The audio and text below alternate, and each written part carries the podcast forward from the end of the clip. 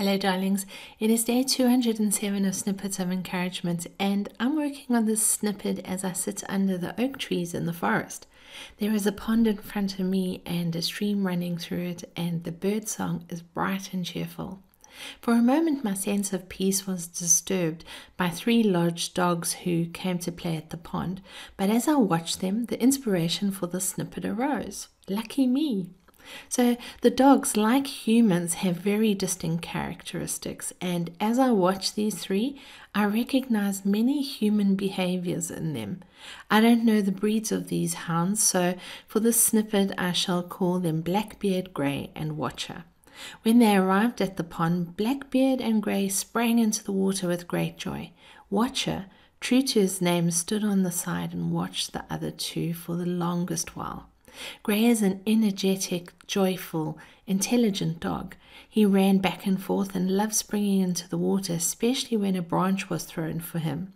Watcher is highly independent and the leader of the pack. He was always aware of the antics of the others, sometimes engaging with them to quieten them down or herd them into line. If Blackbeard were human, I don't think we'd be friends. Actually, I know we wouldn't be.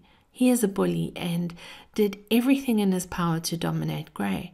What I found amusing was Grey used his intelligence to outwit Beard every time they swam for a branch, but Blackbeard was forced to growl, fight, and steal the treasure if Grey reached it first. I could see the three dog owners discussing their dogs at the side of the pond, and it is evident that Grey and Watcher's humans were not impressed with the bullying behavior. But his mother kept saying, Oh, silly dog, he doesn't like to share, he's different when we're alone. At one stage, Grey's mom placed Blackbeard on a leash so she could play with her boy in peace. Blackbeard went mad. He was howling, pulling, barking. He couldn't stand it that Grey was receiving undivided attention and could chase sticks unimpeded by him. Watcher suddenly erupted from his watchful stance and pranced around like a little puppy. He rolled on the ground, sprang into the water, and bounded around with Grey playfully chasing sticks. Watching their reckless joy reminded me of how easy it is to let other people rain on our parades. There is always one person who is not happy for our happiness, or jealous of our abundance, or covets our achievements. There is always one bully who tries to dominate us or the situation and who needs all the attention focused on them.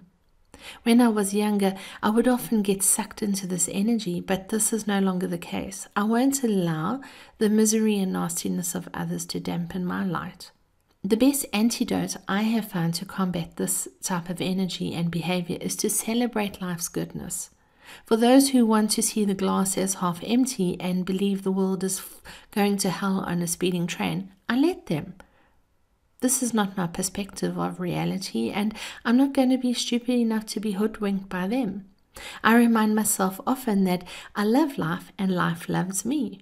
The more blessings I create and receive, the more I am willing to give. Of course, I'm not blind to the sadness and grief present in the world, but even in the midst of this, I choose to celebrate all that life brings to me.